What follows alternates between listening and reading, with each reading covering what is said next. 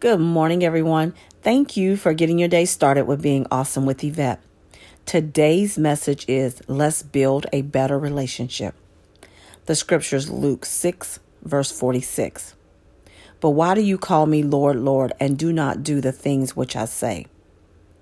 We all go to God every day with our requests for help, but don't wait on Him to answer our requests.